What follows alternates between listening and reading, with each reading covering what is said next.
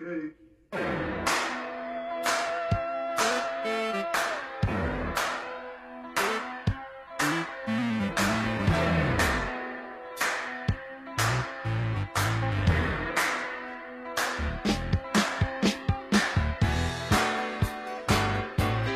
Welcome to episode 27 of the Permaculture Pimpcast, where we discuss permaculture, preparedness, and practical living.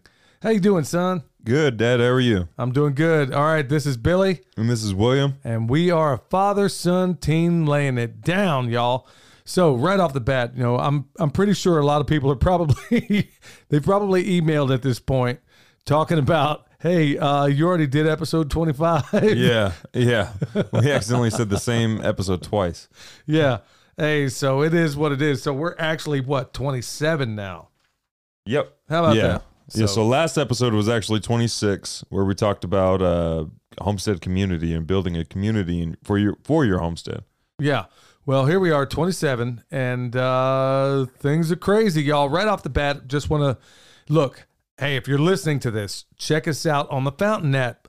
Tip a Pimp. Yeah, everybody's using that, Tip a Pimp. It's going to be on the shirt one day. Well, somebody left a tip saying, yeah, I figured you needed something for that Duluth purchase. That's right. Yeah, boy, you got that right. And Pimp, for those that don't know, I'm going to tell you more often, stands for Permaculture Is My Passion, because it is. And there's a whole lot of passions we got out there. Rescuing children from child sex trafficking, that's also a big passion for us. So, we, you know, it's the scourge of humanity, but, you know, we try to take every buck we can and put it towards that. Also, this show brought to you by, yeah, this is my little commercial, Hickory Ridge Soap. You can get some at twooldcrows.com. Yep.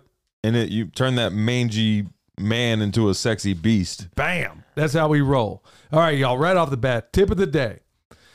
Okay, it's getting that time, you know, it's really starting to feel like fall around here, and it wasn't even a gradual thing. It's getting in there. So yeah, we went and came back and it was cold. Yeah. It's been cold during the day, or it feels colder. I mean, it's like in the 60s around here, but at night it does seem considerably colder. It happened all of a sudden too. Well, so it feels cold when you jump straight from 80 to 60. Yeah. Well, here we go. We're it's that time of year where you got to be thinking about your pruning. So while you still got leaves on there, if you got leaves on there, many of your fruit trees are going to have them on still. This is when you want to start. I showed a technique a while ago that I do, and it has to do with taking a little bit of tape. Let's say it's red danger tape. You can use that yellow stuff, something that doesn't naturally grow, something you're going to see. So don't use green or anything like it, or browns. Take some of that tape and maybe tie off some of the branches you're thinking about pruning right now. Were they productive? Did they go in the right direction? We're going to talk a lot more. We're going to talk more about pruning as things progress. But yeah, right off the bat, think about what you want to prune. You want to start getting an idea. Go around to those trees, even though you want to try to do that when the leaves are off. That's usually the best time to do it. You really want to start kind of getting an idea. If you're not experienced at doing it, you want to start looking at those trees and think about which ones you want to prune. If you're even pruning at all, you may want to leave it as a food forest and you don't want to mess with it. So if you do have an orchard, that's a difference also between an orchard and a food forest. By and large, in a food forest, you're not going to worry about pruning. Although I got to say, man, that's one of the tough things I'm having trouble with, because I don't mind pruning. Well, yeah, if you like pruning, it definitely benefits the tree. So if you like pruning, I would suggest doing it. Well, to leave that place as a demonstration site, I kind of need to leave them alone down there. So unless it's in the line, or if it's creating too big an obstruction, I'm generally going to leave it alone so people can see the difference between an orchard and a food forest.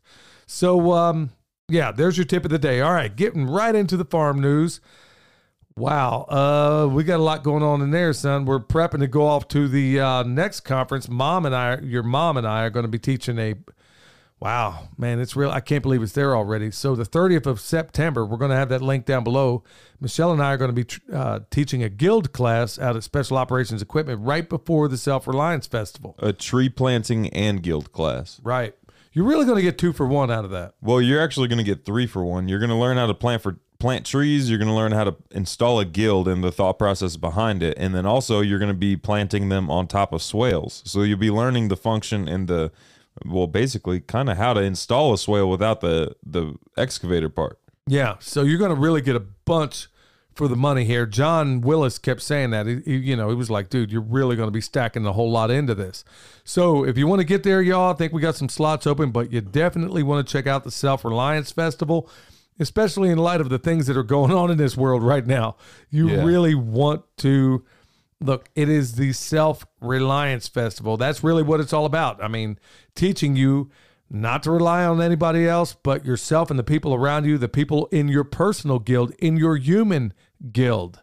So you're going to learn about plant guilds, and you're going to learn how to really get this functional human guild going off and well. So with that going on, what else do we got going here, son? What are you about to get done? Well... sweet potatoes, right? Oh yeah, the sweet potatoes. I'm about to harvest the sweet potatoes. And then Mom also, I harvested a bunch of comfrey today, and then Mom also divided a bunch of the strawberries today. So she's thinned that out. You can't walk through the food forest without walking on strawberries, really. But we also need it for that guild class. Yeah. So and then we also need to plant the other side of the driveway with strawberries as well. But we got no shortage of those. So we're going to send a bunch down to my friend Barrett down in Mississippi. We're also going to be taking a bunch of them, and hopefully they work down there. I'm real curious to find out.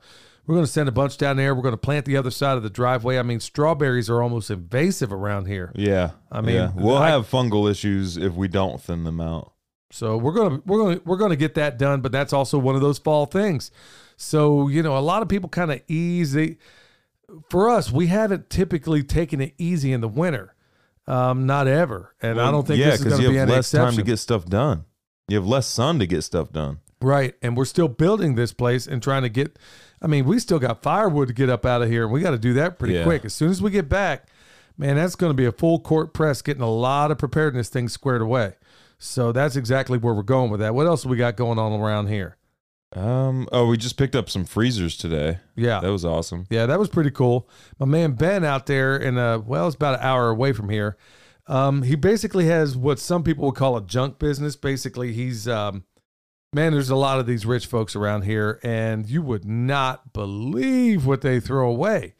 Honestly, the stuff you find in the Goodwill around here in the Asheville area or anywhere around here. Or the Habitat Reclaim store. Yeah, this stuff that you find there, honestly, you would be more than happy to buy it off the shelf in a regular retail store. I mean, this is some highfalutin stuff, and then they just... I guess they feel better about taking it off and giving it to one of these places. You can get it for a song and dance. I mean, I'm talking, this is high quality stuff. Well, he gave us a couple of freezers today, and I think we're going to give one to Justin, and they're older, but you know what? Back when they made these things, they built them to last. I mean, it's not going to be like my friend, it was us also. A lot of these new freezers that you can buy off the shelf. Yeah. They put lousy compressors in there. And it happened with Nate. I don't know if Nate actually talked about it. I'm not sure how much liberty I should go with it. But basically, he had problems with one or maybe one or both of his freezers. We had the same problem here. But what I was doing, the difference is that I was taking some of the meat whenever we'd process a pig, and I'd put it in, I'd spread it out in the freezers, let it get hard, and then put it in one freezer. And it didn't used to be a problem. But honestly, they're making these crappy freezers so awful that the compressors are quitting on them. So if you can get your hands on some of these old ones. In fact, what I used to do, here's another little tip, y'all. What I used to do back in the day was buy secondhand freezers. I remember there was a refrigeration guy I used to know in the trades, and he was saying, look, it's always best to buy them secondhand because they put new compressors in them, and they're better than the ones that were originally in them. So that's what we've been doing for a long time. You used to be able to save a little bit of money, but now even the secondhand places where they've rebuilt them, man, they're pretty high too. Yeah, and they're not really that good a quality anymore. I remember we had issues with it. Was it in Texas? There was that one guy in Texas. Oh, yeah. Well, yeah, that was a dude. It was up there in Ashdown, Arkansas, where I got that one. And I brought it back. It was like a commercial thing. And then I had to turn back around a week later, take it into him. He says, well, I told you not to turn it off. And I'm like, hold on a minute. What do you mean you can't turn it off? Didn't you fix this thing? Yeah. I mean, what do you mean don't turn it off? I got to get it home. So, yeah, there were a couple of dopes over there that really had no business messing with any of this stuff. I'm glad I didn't. I mean, if you can get one of the ones that, he says, I'll give you a 90-day guarantee or whatever. Well, right when I turn the thing on, you can hear the thing knocking. But, you know, do your due diligence. Go to some of these places where they actually put in good compressors. But even those things are hard to find, y'all. I mean, things are getting weird and getting tough. So that kind of brings me into world news. Okay, I guess you got to be under a rock if you don't know what's going on with the Nord Stream pipeline heading from basically Russia. Nord Stream 1, America, by the way. Of course, the prostitutes aren't telling you this. We encouraged them never to turn on Nord Stream 2, so that's not even an option. But lo and behold, Nord Stream 1 basically got holes in it. I wonder who could have done that. Yeah. So even if the Russians wanted to turn it on, it can't be turned on. I mean, it's dreadful, y'all. I mean, look, we're not about the doom and gloom in this pod or Pimpcast, but look, I got to keep it real. Barring a miracle, I've said it before, I'm going to say it again. Like Shakespeare said, now is the winter of our discontent. And it is going to be very, very rough over there, barring a miracle. Barring a miracle, because we're talking about that pipeline was already touch and go to begin with. They had part two that was ready to rock and roll. And because of all the nefarious nonsense going on, Russians are like, okay, well, we'll send our stuff to India and China. You know what? They'll buy it. And now apparently there's some sabotage going on. Nobody seems to know who, but who benefits? Ask yourself that. Well, and now India takes the oil, flips it, and then sells it to everybody else for a higher price. Yeah, what a concept. Yeah, India's like, yeah, we'll buy your discount oil, turn back around, and then sell it on the world market back to us or anybody else. Yeah. But even still, man, I mean, Germany... I mean, this is like national suicide, y'all. I mean, I'm not, this isn't hyperbole. And I've been reluctant to even talk about this stuff for the longest time, but look, y'all, we're not a Pollyanna Pimpcast. That's not what this ain't called the Pollyanna Pimpcast. We're going to lay it down the way it is. And that would be an oxymoron. Yeah, there you go. Well, look, it's going to be rough over there, and my heart goes out to these people in the most massive way. But what really aggravates me to no end is that every single bit of this, every bit of it, is contrived and controlled, and it's all one. And it just burns me up to no end that they're playing games with these people's lives over there.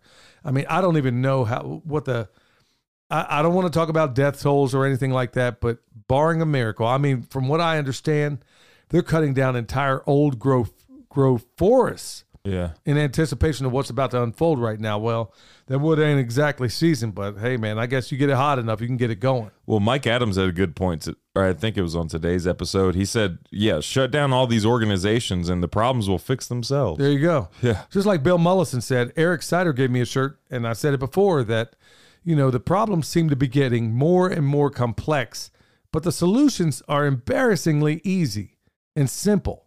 They really are. I mean, just get a lot of the people running these things out of the way, and lo and behold, I mean, like France, I mean, for crying out loud, if you wanted to know anything about the nuclear industry, you would always go to the French. I mean, they had so many nuclear powerhouses in France, it would blow your mind.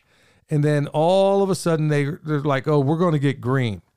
And now where is it? You know, even the French, Even the people running Europe right now, they are all saying, and of course, nobody, not Fix News, not the prostitutes at CNN, not any of these people are talking about the fact that all of this is unfolding. And I don't know who at their right mind would be getting their news from those people at this point anyway, but this is all contrived and controlled. And guess what? You're thinking, okay, well, the majority of the people listening to this Pimpcast, although there are some listening in other countries, which really shocked me, you know, if you think for a minute that it ain't coming here, I got news for you. I mean, home heating oil is about to be a real problem. I mean, I was talking to Justin in Metcalf Mills a couple of weeks ago, and these old folks around here, man, it's touch and go as far as how they're going to, they barely made it through last year, but somehow we got another $12 billion earmarked to send over to Ukraine. Yeah. Yeah. We got that money for them, but somehow these old folks over here, I guess I'm nearing that age of being an old folk myself. But a lot of these folks, man, they depend on this home heating oil, but we got no way to help these folks out, but we got somehow another 12 in addition to all the other money. We are propping up Ukraine's entire government. We're paying them. The money has no paper trail to it. We don't even know where it's going. probably in the hands of some Ukrainian oligarch over there. That's why it's being sent over there, because there is no paper trail and it's not actually helping anybody. There you go. And I'm supposed to worry about, look, you know, my heart goes out to you folks over there. Likely somebody in Ukraine is listening right now. My heart goes out to a lot of you folks over there, but you know what? That would be like feeding my neighbor down the road, 2 miles down the road that I barely know. Meanwhile, my family's, you know, starving half to death. This makes no sense to me. And quite honestly, it just pisses me off to no end, because I'm sitting here looking at these people and I know they're going to suffer. We got plans in place. We're trying to partner with a local grocery store. I don't usually talk about any of the things we do like this, but folks, I'm going to tell you, I mean, we try to keep things on the upbeat, but I'm just going to tell you straight. Went to this local grocery store. It's a chain around here. I won't say the name. And I went in there and I said, hey, look, well, let me back up a little bit. It all started by being in the deli, picking up something. And the guy in there that I see pretty often, he works in the deli. Me and him talk from time to time. And he's basically telling me, hey, there's this old Korea vet, man. He used to buy stuff. He'd buy this meat quarter pound at a time. And a lot of the other folks would too. Now they just pass by and they wave, and they can't afford even a quarter pound of what is going on at the deli. And, you know, I mean, I don't know who buys a quarter pound, but man, you got to be in a bind. So here it is, old Korea war vet. Can't even buy the meat that he used to. A lot of other folks, he's like, he sees them. He knows their spending habits because he'd see them at a regular time. A lot of these folks are pretty regular. And now all of a sudden they've just passed by. He said he looks at their cart, and they ain't got nothing in it. So I went to the manager of this store. This has been, what, three weeks ago now? I think so. Yeah, I go to him and I say, look, hey, would you guys be interested in matching dollar for dollar? Look, if we could get some money donated over here. If I can get some money donated, if we could donate money here, would you guys be willing to match us dollar for dollar and put out gift certificates to the people that are having trouble around here? And maybe you guys, because you're aware of who these people are, maybe you guys could hand them out. Nobody needs to know we're involved. You just hand them out. So he says, man, you know, he's very thankful. He says, man, sounds like a great idea. I'll send the email up to corporate. So I see him last week, it was about last week. And he hits me up. He says, hey, I didn't forget about you. So I said, hey, so what's the deal? You know, I figured maybe you'd get an answer back by now. And he's like, well, you know, corporate, they're probably going to say no. I'm like, why would they say no to that? I mean, he says, no, I mean, honestly, if they can't get some kind of, if they can't do it store wide, if they can't do it everywhere and take your donation and just distribute it. I'm like, dude, I live here. I don't want my money going anywhere else. I want it going here. If you guys willing to match me or not. And then he's like, look, man, I'll be honest with you. The answer's probably going to be no.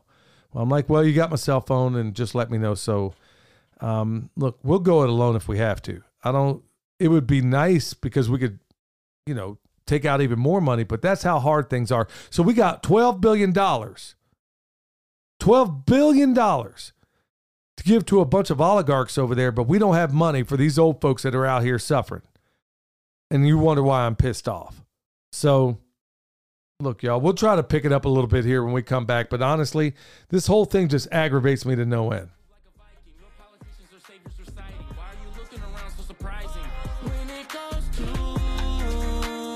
Wanna get into that language, going right to left like a manga, then left to right, they in anguish. My bird lies a little different, yours don't make me better than you though, cause it took me time to see the truth, to see the end game like a Russo. But that don't mean a bad fingers when we come together indestructible.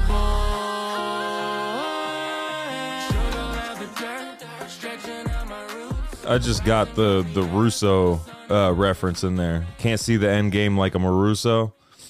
The Endgame, Avengers, Russo Brothers, producing it. Oh, okay. Well, yeah, that was lost on me. I just not got that one. Punchline. I didn't even understand. I mean, a lot of these guys, I can't understand. So that was Van Tesla again. We're using the same music from the last podcast. We're going to get better at this, folks. But I think you would appreciate that we just, our content hopefully is on point. Hopefully you enjoy it. And we're going to pick it up a little bit. We're going to talk about happy things at this point. And it does, as always, like a tapestry, lead from one thing to the other. Okay, we're going to talk about passive food production. And it's all part of permaculture. It really is. So we've talked about it before, but I want to kind of pinpoint it a lot more in this episode. And what do I mean by that? I don't know why, but if you go to YouTube, by and large, most YouTubers out there, a lot of people out there, only think about things in the annual way, son. Right, and when they do think perennial, they think very, very small. Like it's only a handful of fruit trees here. It's only a handful of blueberries over here.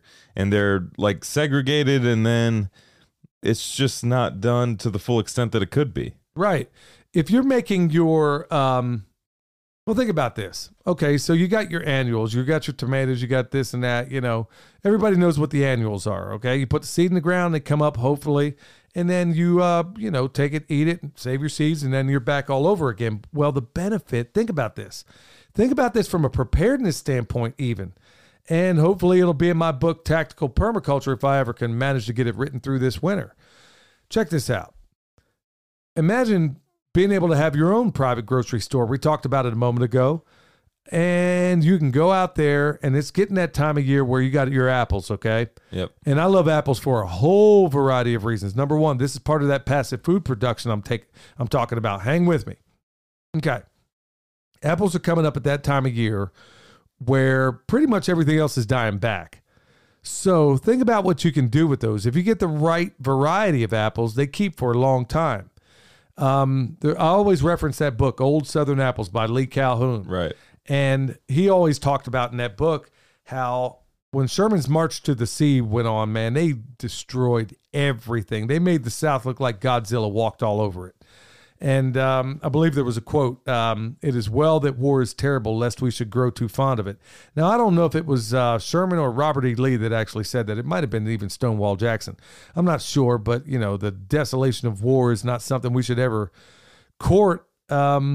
But when they went through, the South had tons and tons of apples through here. The slaves, he describes, used to take them, you know, dry them, stick them up on a roof, and then they'd have them forever in a day. Well, think about it. Right now, with this apple production that's going on this time of year, and man, this is where I really start getting excited, y'all, because EverCrisp apples look like they're going to happen, and I am going to be first in line when they come down at Granddad's orchard until ours get up and running, because we actually bought the patent on those, so I can't wait for us to have them. Yeah, and also keep in mind with your apple trees specifically, around here a lot of people have apple trees, and you can spot it while you're driving by because they're all trained the same exact way. So maybe with your apple trees, don't train them. If you're trying to keep things secret and not easily noticed, then maybe don't train your apples. Because I noticed that, I mean, you can drive by, just driving to Burnsville and stuff like that, you can see apple trees all over the place, especially in the front yard. Yeah, and they're all trained. But another thing I notice is that you see all these trained trees at the orchards and stuff like that, but you don't see any trees being trained or the succession of trees. Yeah, that's true. Now they're doing it, I think. Well, obviously, it's gonna kick up production quite a bit. It's telling that thing to be a fruit tree instead of a tree, and there's a place for both of them. I like having both on the property, but as far as this passive food production, I want you to think about something, y'all. Especially as we're coming into this time of year, I'm going to give away some more secrets that I typically only give at live, live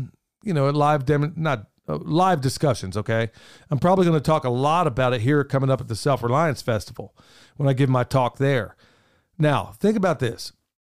Now, apples, now I'm saying this from a farm standpoint also. Not only can you get those apples, like let's say an Arkansas black, which ain't very good when it's fresh. No, they're not. They're really disappointing fresh. Yes, but they will keep forever and a day. We talked about this before, but I'm going to put an exclamation point on it. You got an EverCrisp, which is a fantastic apple, and it keeps forever and a day. We found that out 2 years ago. You got a bunch of other apples that will keep for a very, very long time. But the beauty about an apple is that it goes really well with savory dishes, and it also goes very well, obviously, with sweet dishes. So you got those apples that you can keep for preparedness. But let me tell you what else we do with them. Now, this is a secret I'm going to give away right now. Go to your local apple orchard, okay? They got to typically pay somebody to come out there and pick up those fallen apples. You could fill up your truck, probably down in Hendersonville. That's where a lot of the orchards are, right? You could probably fill up your truck, let's say at just one orchard, 50 times, and you would barely make a dent in all the apples that are on the ground that they can't sell. Right. So what can you do with them? bring them back to the house. Some of them are actually edible. Well, yeah, some of them are edible. They just hit the ground. That's the only issue with them. And they can't sell them. Yeah. So they got to leave them there. But you could also make cider. Yes, you could. You can make cider, and you could ferment that if you're looking for bartering items, or I mean, you could even use it for personal if you wanted to. But if you're looking for like long-term storage bartering items, that would be a good one. Man, that's one of my favorites. I go there. You could fill up that truck, and guess what? You got pigs. You got chickens. You got feed, nephew. You got all that stuff. Even if it goes rotten, man, those chickens don't care. You're going to make compost out of it anyway. So it'll be a good addition to your chicken tractor on steroids or just your regular compost pile. You can compost that stuff. But believe me, there's a whole lot. We took Justin's kids with us last year, and we were picking them up off the ground. I mean, I'm going to go down there, and I am going to fill that truck to the brim. Now, it's a blessing to the guy that runs the orchard. Yeah. I'm not going to say which one it is. Probably invite some folks along, and did Charlotte actually put any in the basket, or did she just eat all? She was sitting there. Well, I remember she got a sugar overload. Yeah, dude, I had that kid. Man, I dropped her off to Justin with a note on her saying, "All right, take care of her." I mean, basically, we got her. I mean, of course, you can make it a real outing. You go there. Of course, you got the fresh apples. You're gonna walk away with those. Also, the real cool part of it is honestly apple donuts, all those beautiful fall things, pumpkins are coming around. I mean, there's that part of fall, man, where it's just, it takes me back to when I was a kid, happier times when I was a kid living, growing up in Pennsylvania at the time. I mean, there was a lot of really cool things. I mean, my earliest, fondest memory of farming had to do with apples.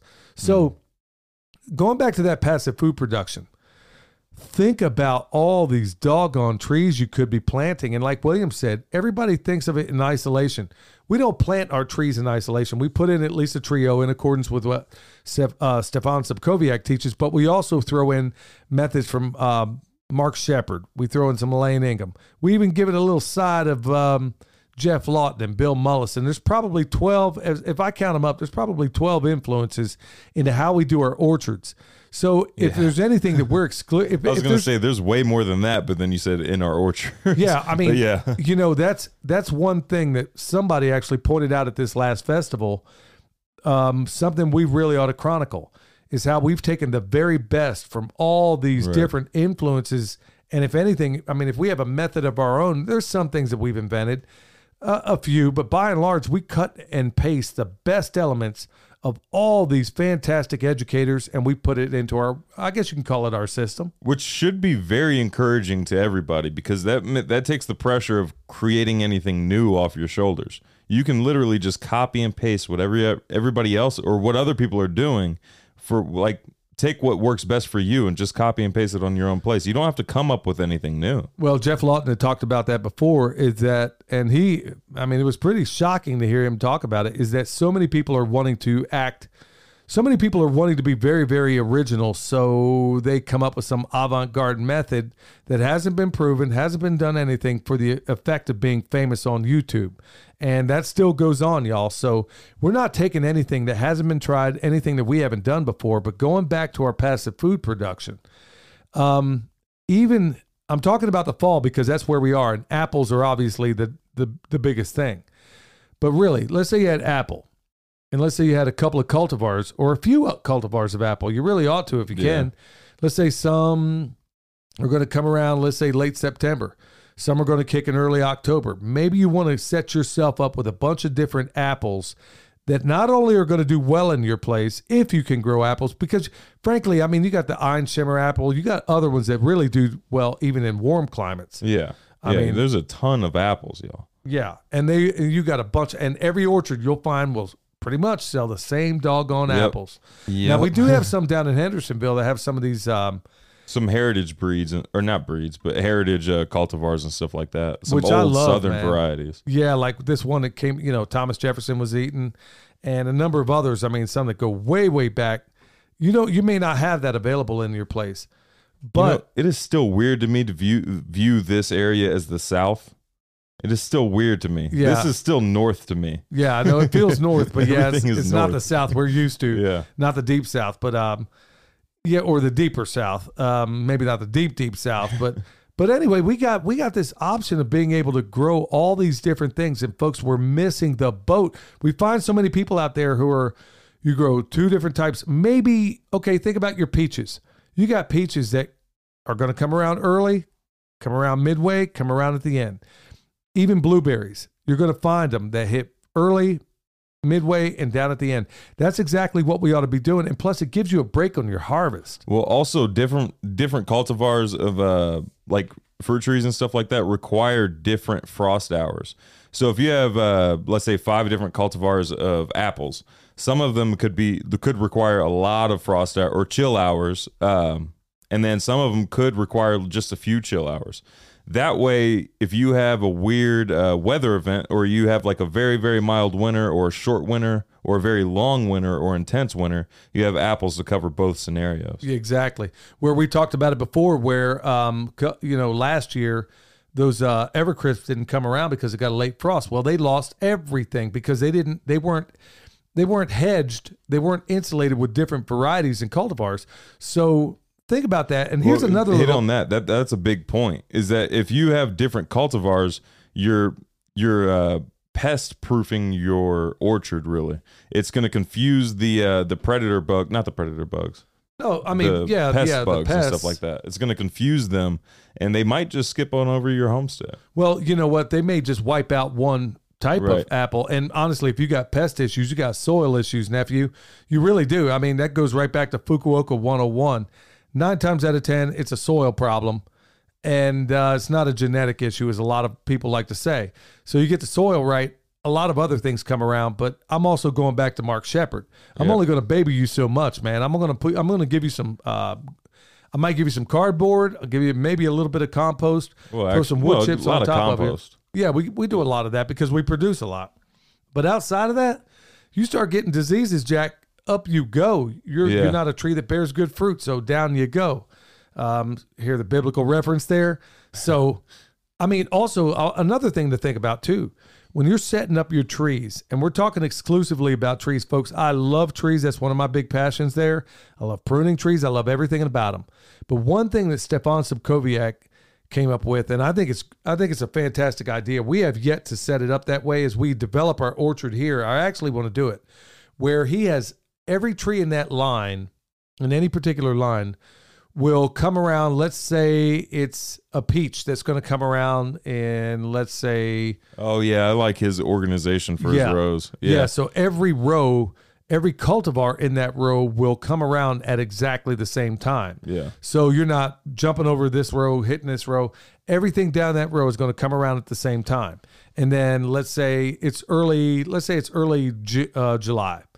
And then the next one, let's say it typically comes around in the second week of July, so on and so forth.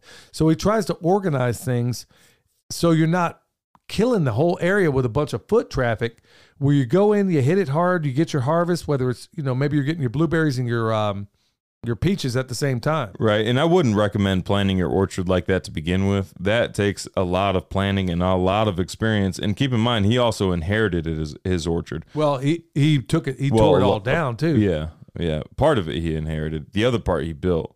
But what if you're inheriting like fruit trees and stuff like that on your... Let's say you bought a property. It has a house on it and let's say 5 fruit trees. What if you're in Ben and Denise's situation? Right. And you have super old apple trees. What would you do in that situation? Well, every time when people run into that situation, in fact, I know a lot of people that have come into that situation every single time. I can't think of a single time where those trees were ever taken care of. No. I can't think of a single time anybody bought property that had fruit trees on them that had any care whatsoever. And so what you're going to need to do, they're usually structured poorly. They're going in 10 different directions. Nobody looked after them. And it's really not that hard to bring them back into production most of the time. Nope. You remember, don't prune more than 1/3 of a tree in a year, typically. Now, I have pushed the envelope on that one, especially with that peach out back. Yeah, that peach out back, I think it was about half that one year. Well, it was touch and go. It was definitely more than 1/3. But what we noticed automatically was now all of a sudden we're finding less pest issues. And also finding fruit.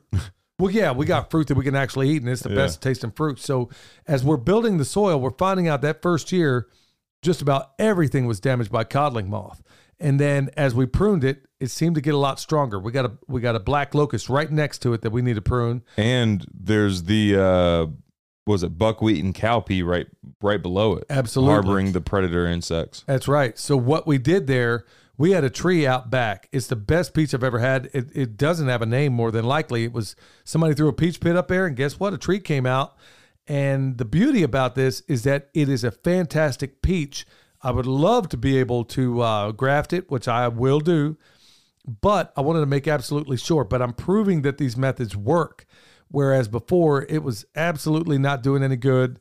And then now we're seeing improvement every single year just by pruning. So if you get on a property and you already have apple trees there, any kind of fruit trees, you're gonna want to know how to prune, unless you want to just keep it the way it is. I mean, it's nothing wrong with leaving it that way. Yeah, but if it's structured poorly, and you could also harvest some of that wood and use it in your barbecue. But you also might not be getting any fruit out of the tree, and right. You could be getting fruit out of the tree. Like that one peach last year produced like two peaches maybe, right. And they all got destroyed except for that one section you were able to taste. But this year you pruned. I mean, you pruned last year, and then this year that tree was about to break with all the fruit. Yeah, that's exactly what's up. And then also I'm finding out that in some of these places where they inherit, they tell them, well, that apple never produced. Well, guess what? It needed a friend. You got nothing to pop. Yeah. I mean, you can't just have a single big one. I mean, yeah, a lot of these guys need friends. So they got. Or you killed all the pollinators. There you go. You've been spraying your garden with seven dust or whatever the case. And then whatever the case may be, you're not getting exactly what you need out of there. But folks, we are absolutely missing the boat in terms of permaculture, in terms of homesteading, in terms of preparedness, and that all three can overlay with one another. And I think they should. But if you're not putting trees in your landscape and you're into preparedness, you're not really thinking, you're not even, look, I'm going to tell you straight. You are definitely missing the boat when it comes to your resupply plan on your homestead if you don't have perennials out there. And we've been talking about trees a lot, but also keep in mind that there's other layers of that forest that you can install that are perennial as well. Or even like the annuals you can pick that reseed themselves, like cowpea that reseeds itself every 2 weeks. That Tulsi basil that reseeded itself everywhere. We've had a bunch of volunteer squash and pumpkins pop up as well. Some things are annual that wind up being perennial depending on where you live. That's what I'm saying is like these annual species we've noticed keep reseeding themselves. So pay attention to what keeps reseeding itself and propagate those species. And you may find it in a place that may be way far away from where you originally planted it. Let's say it didn't like that area. But the seed knows. Right, but the seed knows. I mean, exactly. It'll find its way whether through the back end of a bird or whether it just blew down there, whatever the case may be. And then, wow, it found itself on real fertile soil, and all of a sudden it's taken root. Or, in our case, a gust of wind came and blew our greenhouse down when we first moved down here and knocked seeds everywhere. Yeah, yeah, that stuff growing everywhere. Yeah, that greenhouse we took from Texas, man, that was a calamity. And that was all my fault, too, because, hey, I won't go into that again. But, folks, going back to the perennial things, think about, you got 7 layers of a forest. Can you put up a perennial system? And right now we're getting in the fall, y'all. This is the best time to put in your bare roots. Think about it. It's going to put down all those awesome roots right through the fall and winter. Spring rolls around, bam, that thing is off and running. It's going to be harder to get your support species and your guild varieties during the fall, but you can go ahead and get your trees in. Don't feel like you have to plant everything in all at once. The reason we are in this class is because it makes sense for a class. Yeah, it really does. While we're already out there, it just makes good sense to do it. And plus, you're going to learn a whole lot right now. And a lot of these we had to kind of acquire ourselves. Yeah. So, I mean, it was tough to find a lot of this stuff right now. So, maybe that's an opportunity for somebody in the future. It certainly is, I think, in the future for us. But think about the 7 layers of a forest. Let's say you're putting in your shrub layer. Well, the way we do it, we flank on 2 sides of that thing. It's going to have a blueberry, and then we're going to have a nitrogen-fixing shrub.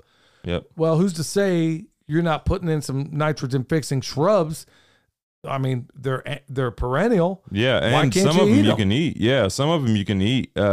what was it, like Siberian pea shrub? Yeah, you can turn into jams and stuff like that. Also, the I don't know if you want to eat that one by itself. I think it's pretty astringent. Well, no, but there was also the goji. Yeah, exactly. And that's a superfood as well. Yeah, there's exactly. So if you got 7 layers of a forest, maybe in your overstory, is there something you can put in there that you can eat? What about your understory? Can you eat that? Obviously, that's going to be your fruit tree. And a lot of times your overstory could very well be your fruit tree. Your shrub layer. We just talked about that. Your herbaceous layer. Okay, we have a lot of edible stuff in there. Yeah. Even the ground cover. It would be easier to tell you what's not in there. Exactly. So when people ask us, what do we farm? It's almost easier to tell them what we don't farm. Yeah. Yeah, it would be easier. We don't have goats. Oh, yeah, we ain't never going to have any more goats, man. I'm done with those guys. But even our ground cover, I mean, yeah. Good night. Those strawberries are absolutely edible. We got... Yeah.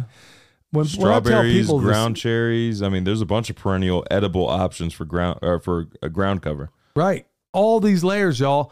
Think about it. When you're putting in these fruit trees, they don't have to be in isolation. We're giving you a demonstration right there at the YouTube channel. You can find it. You can see it. You can replicate it. You can do it your own way. Or your ground cover could be your annual production until your perennial outshades your annual production. Absolutely. Which is a syntropic method. Well, we've done that. We've given numerous examples. In fact, some of the sweet potatoes you're going to be pulling out are in that kind of position, I think. Which is another awesome ground cover. There's a lot of root vegetables that act as vines and ground cover that can act that way, especially if you're in the subtropics or tropics. Like there's climbing yams. If you get a climbing yam planted and established, you have food forever. It's kind of like comfrey. You're never going to harvest all of it, and it's just going to keep climbing that tree. I wonder if they got a version that we could use around here. I mean, how cool would that be? I'm 100% sure they do. We just don't know it yet. I mean, the amount of root vegetables and tubers and stuff like that we can eat that just we don't have access to are insane. No, it's not that we don't have access to. I remember listening to Joseph Simcox one time. I was at a Missouri Growers Conference, and they brought him in there. And I remember that guy came real close for me telling him to shut up because I didn't know who he was at the time. And he was in there. There was a lady up front doing a class, and he kept interjecting. It was very distracting at the time. I didn't know that they were actually working together. So he works for Baker Creek. But what I learned from him, it was extraordinary. All these different people he was citing that had taken something, let's say, that grew in Peru, like let's say that climbing yam. Yeah. It just happened to be, I'll just pick on Peru. It wasn't Peru, but are all these different tubers he was talking about that are perennial that could possibly, more than likely, be adapted to. I mean, and he was leaning towards all these awesome perennial crops, which, by the way, he had my attention on that. If I could ever get 2 minutes to rub together, I want to look into those types of things, where the food that's in the grocery stores, it's not picked out based on what tastes the best, what's the most nutritional, like dense food or anything like that. It's based off what can be cultivated easily, what can store for a long time, and what can be shipped easily, and what it looks like on the shelf. They're looking at. Yeah, I mean, potatoes. I'm positive potatoes, regular potatoes, cannot be the best tasting tuber available to us, especially compared to sweet potatoes. Yeah, I mean, when you sit here and weigh, just look at the potatoes we grow. These were triple or double organic that your mom picked up from this lady. What does that mean? It was something to do with that certification. I can't remember exactly, but I will say, have you tried any of those potatoes that we harvested? I mean, try those and compare them to anything you buy in the store. Right. They actually have flavor. They're not just mush, like the stuff you buy in the store. And even then, I think we can find a better tasting tuber. Sweet potatoes, I'll pick a sweet potato over a regular potato every day. Not me. I mean, yeah. I'm the other way, but I don't mind sweet potatoes. But at the end of the day, son, that's exactly what I'm encouraging everybody out there to do. Find not just some tuber, it may be a starch, whatever. It's a calorie crop. But is there one that's perennial? Like you're talking about with this climbing yam. And climbing yam is a broad term. There are a lot of climbing yams. There are a lot of them. But I'll bet money that there is one that is totally suited for a lot of environments of the people that are listening right now. Well, that's perennial. This is that passive food production. Look, y'all, we said all this. We kind of were weaving this tapestry from the very beginning. Look, I'm not going to lie to you. And I've been trying to avoid even talking about this stuff. And as we talked about before, I'm going to keep it real. If we don't find ways to handle our resupply, we are in a bind. I'm here to tell y'all. So be thinking about those fruit trees, those fruit bushes, every single layer, all 7 layers. If you're putting in this food forest, if you're listening to us, you know what we're talking about. If you don't, go to the YouTube channel and find out. You can find playlists. You can find all the times we've talked about this sort of thing. Find a perennial for every single layer. Just start with one. Okay, so let's say you got your fruit trees, okay? And just find out what 7 layers of a forest are, okay? Start there and then say, is there an edible overstory could I use? An edible understory? Is there an edible shrub? So on and so forth, all the way down. And if you can do that, and you can still put plenty of nitrogen out there, and you can replicate all 7 layers, then you guess what? You got a pretty doggone legit, serious resupply plan, because in these times, we can't count on the grocery store. I mean, for crying out loud, I can't even get these people to match me dollar for dollar to feed old folks, okay? I can't even get them to do that. Their own customers. There you go. It's their own customers. Exactly. And I'd be footing 50% of the bill. Well, I mean, our response to a customer, like one of our customers that's starving, would be completely different. That's a very good point, son. But that's why I'm saying nobody's coming to help you. I hate to tell you all this, and I know nobody wants to hear it, but I got to be honest with you. So work on your own resupply plan, and the number one easiest way to do that is through perennial crops. Very few people are telling you that. This is exactly what I've been getting at. Okay, it's cool to have animals, but let's just say you don't have the benefit of being, let's just say you don't have the ability to go to the store and buy the feed that you're reliant on. Well, not only can these perennials, especially when it comes to your omnivores, if you produce so much, or in the meantime, let's say you're not there yet. Well, go to the orchard, like I was just telling you a minute ago. You are a blessing to them because now they don't have to go out there and pick it by hand. A lot of these are mom and pop operations. They got to hire somebody to come do that. If you can save them the money for that, you'd be a blessing to them. They'd be a blessing to you. It's a double-edged sword. It goes all the way back. Think about every single possible way, folks, that you can work these perennials. Is there anything you would add to that, son? Just use every layer of a forest. That's really what I would focus on. Don't just focus on the tree. Think of everything that goes along with the tree. How many times do we plant these trees and we plant them in isolation? Well, folks, I hope you're learning from us that you don't and you shouldn't have to do that. You got room for shrubs. They got room for everybody and everything you've been taught. Look, if you go to these orchards, that's why they got to spray these things by and large. And there are some organic orchards out there. We got a few here. And they're the first ones to run out of all their stuff. And they can charge, I think, 10 to 20% more than everybody else. And you look at how they're operating things. And even some of the organic orchards, y'all, you'd be shocked at what you're allowed to call organic these days. Yeah, there's a lot of, I mean, cyanide is organic. Well, there's a lot of organic compounds that are still toxic to you. Yeah, exactly. But a lot of what under organic standards, if you knew what they were allowed to still spray, you wouldn't be calling it organic. When we get back, y'all, we're going to be talking about some Q&A. Been confronted with so much crazy stuff. We should be able to find the truth, but they make it tough. You think the news would tell you, but most of that they've been making up. For anyone who's good, there's the John Wilkes Booth. All the Jedi's lying dead while the Sith grow roots. And if you try to speak the truth, they'll Anthony Bourdain you, hang you, and use suicide to explain you. We don't all need to agree. You know, labeling something organic, back to the previous topic, labeling something organic is absolutely ridiculous. That is the lowest standard of food. If you really think about it, it is. It should be. Yeah. You shouldn't have to label it organic, and then you pay extra. I mean, like that doctor said before, it is no measure of health to be well adjusted to a sick society. We ought to put that on a shirt too. Yeah. I mean, all right, y'all. So we're going to get into Q&A. We're not going to, this is going to be I think we're actually going to make the time this time. We're only going to hit a couple. And the folks, remember, if you have any questions or any comments or anything you want to see expressed right here on the Pimpcast, remember Billy at permapasturesfarm.com. Make sure you put Pimpcast idea up in the subject line. Pimpcast question or something reference so we know That you're talking about a question. I get a lot of stuff out there. Okay, this one comes from my buddy Ranjani Ranch. I'm going to condense this a little bit, and he makes a real good point here. He says, this email came to me today, and I thought you might find it timely. Idea for the Pimpcast. 1 in 10 farmers experiences a tractor rollover in their lifetimes, and 40% are fatal, especially during harvest season. Good night. I didn't know that. I knew farming was dangerous, but man, I didn't know about that. Let me tell you a story. So I'm riding with Jeff Lawton. We're going to pick up some Azolla for the compost, which funny enough, Eric just sent us some Azolla. So we're going to pick up some Azolla from the pond to add to our compost. Super high in nitrogen. It's really good at activating your compost, and you'll get some really good quality compost, especially with the gel structure and all that stuff. But I'm riding on the side of the tractor. I'm just kind of holding on, and he's driving it over, and we get to kind of a slant on the hill.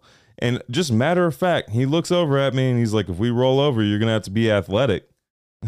Like, just left it as vague as that. Like, you're going to have to be athletic. Like, I'm going to all of a sudden turn into Spider-Man or something. Dude. And then I got stung by a bullet ant while we're harvesting the Azolla. That sounds painful. Yeah. Yeah. Yeah, it was. Well, we're going to put that Azolla to work. Yeah. So rollovers. Yeah, rollovers, and, just this work in general. It's always been our policy here, at least mine, that unless somebody's with us, we don't engage in anything that might be high risk. Like William will be here, and Michelle and I. But I'm not going to be harvesting any firewood while everybody's going. Exactly. So that's one of those things that unless it can be, especially in this mountainous environment. I mean, there's a lot of things that are fundamentally dangerous. So even you might be thinking, well, you could just call 911 or something like that. We don't have service outside of the house. If I'm outside of the house, I don't have service. So if I were to get hurt or something like that outside, then I wouldn't be able to call anybody. Well, there's so many different things, y'all. It's kind of our policy that whenever somebody's here by themselves, it's just maintenance. I mean, it's inherently dangerous anyway, so we don't take any risks when it comes to what we're doing around here, especially when unless it's a buddy system. I mean, that's just how it has to be. And I don't think the tractor rollover ever happens due to inexperience. I think because whenever you first get on a tractor and you first start driving it, you're so terrified of the thing that you're so cautious about every little movement. I think the rollover really happens with experienced drivers that get used to it and then they're thinking, oh, I've been on this hill so many times. Yeah, complacency kills, man, especially up in these hills. Yeah. I mean, it just makes farming that much more difficult. All right, the next one. I really wanted to address this because we get this kind of stuff every once in a while. He says, I recently ordered this guy, Moses. Thank you for your business, by the way. I recently ordered 10 comfrey cuttings from you and planted them, and nothing sprouted. I dug it back up, and didn't see any roots taking form. It's been over 3 weeks now. Okay. So the number one thing we run into when it comes to comfrey is people are planting it, and it says in the instructions, please do not plant this in compost or any kind of rich soil. Don't put it in compost. Don't put it in potting soil. I know that seems counterintuitive, but it's like the worse the soil, the better this stuff does, and you also got to water it. Yeah. I mean, you can't just put it in the ground and then leave it big. You have to establish it. Well, you can with comfrey. I don't suggest it at all. You can with comfrey, but you have no say on when it pops up. Exactly. It'll pop up whenever it's ready. Exactly. So if you put that root out there, and sometimes, honestly, it can take up to 6 weeks. So you gotta be a little patient on this stuff. I mean, if you plant it right now, depending on your location, it might not even pop up till like mid-spring. Yeah. Yeah, so keep that in mind. I mean, it takes a little bit of time for this stuff to come up. The crowns, which we hope to start selling next year, we're not ready to sell those yet. So right now we sell the roots, which work just fine. You're just going to have to be a little patient, and you're going to have to let it establish. Like William said, depending on where you are, you may not see it. It's late in the, it's long in the tooth. You can plant it as long as you're able to work that soil, but you're just going to have to be patient. That's all there is to it. Okay, this one here we got, I'm not sure, this guy comes from Scotland. His name is Rich. Real awesome email here. Says he's a new subscriber, loves the show. I'm not sure what show he was talking about, whether it's the Pimpcast or otherwise, but this one's just pretty cool. He says, Rich here in Scotland, just wanted to let you know we love your videos. And okay, I guess he's talking about the videos. Yeah. Well, thank you, Rich. Anyway, we got a podcast or a Pimpcast over here you might want to check out. Basically, what Rich is saying, he's over there in Scotland. He says, I'd love to buy your bone sauce to prevent deer from eating everything in the garden, but currently, based in Scotland, UK, I don't think it's going to get past our customs and border security, though I still have sisters in Florida and New Mexico. Okay. He says, if I move back to the U.S., I'll buy lots from you. You're a good man. Love your family. And it shines through in all your shows. I thank you very much for that, Rich. It goes to show, awesome, going back to that government thing. Yeah. Why can't I ship? I mean, I remember you were in Australia. We couldn't even send cookies to you. It was the beef jerky. That's what got flagged. It was the beef jerky. And believe me, y'all, I was dying over there with those vegans. I needed the beef jerky. No, that's what floors me, man. All these idiotic rules are the reason they're not going to be, well, they're going to freeze to death over in Germany and all over, you know, all over France and Italy and everywhere else. It's stupid government rules.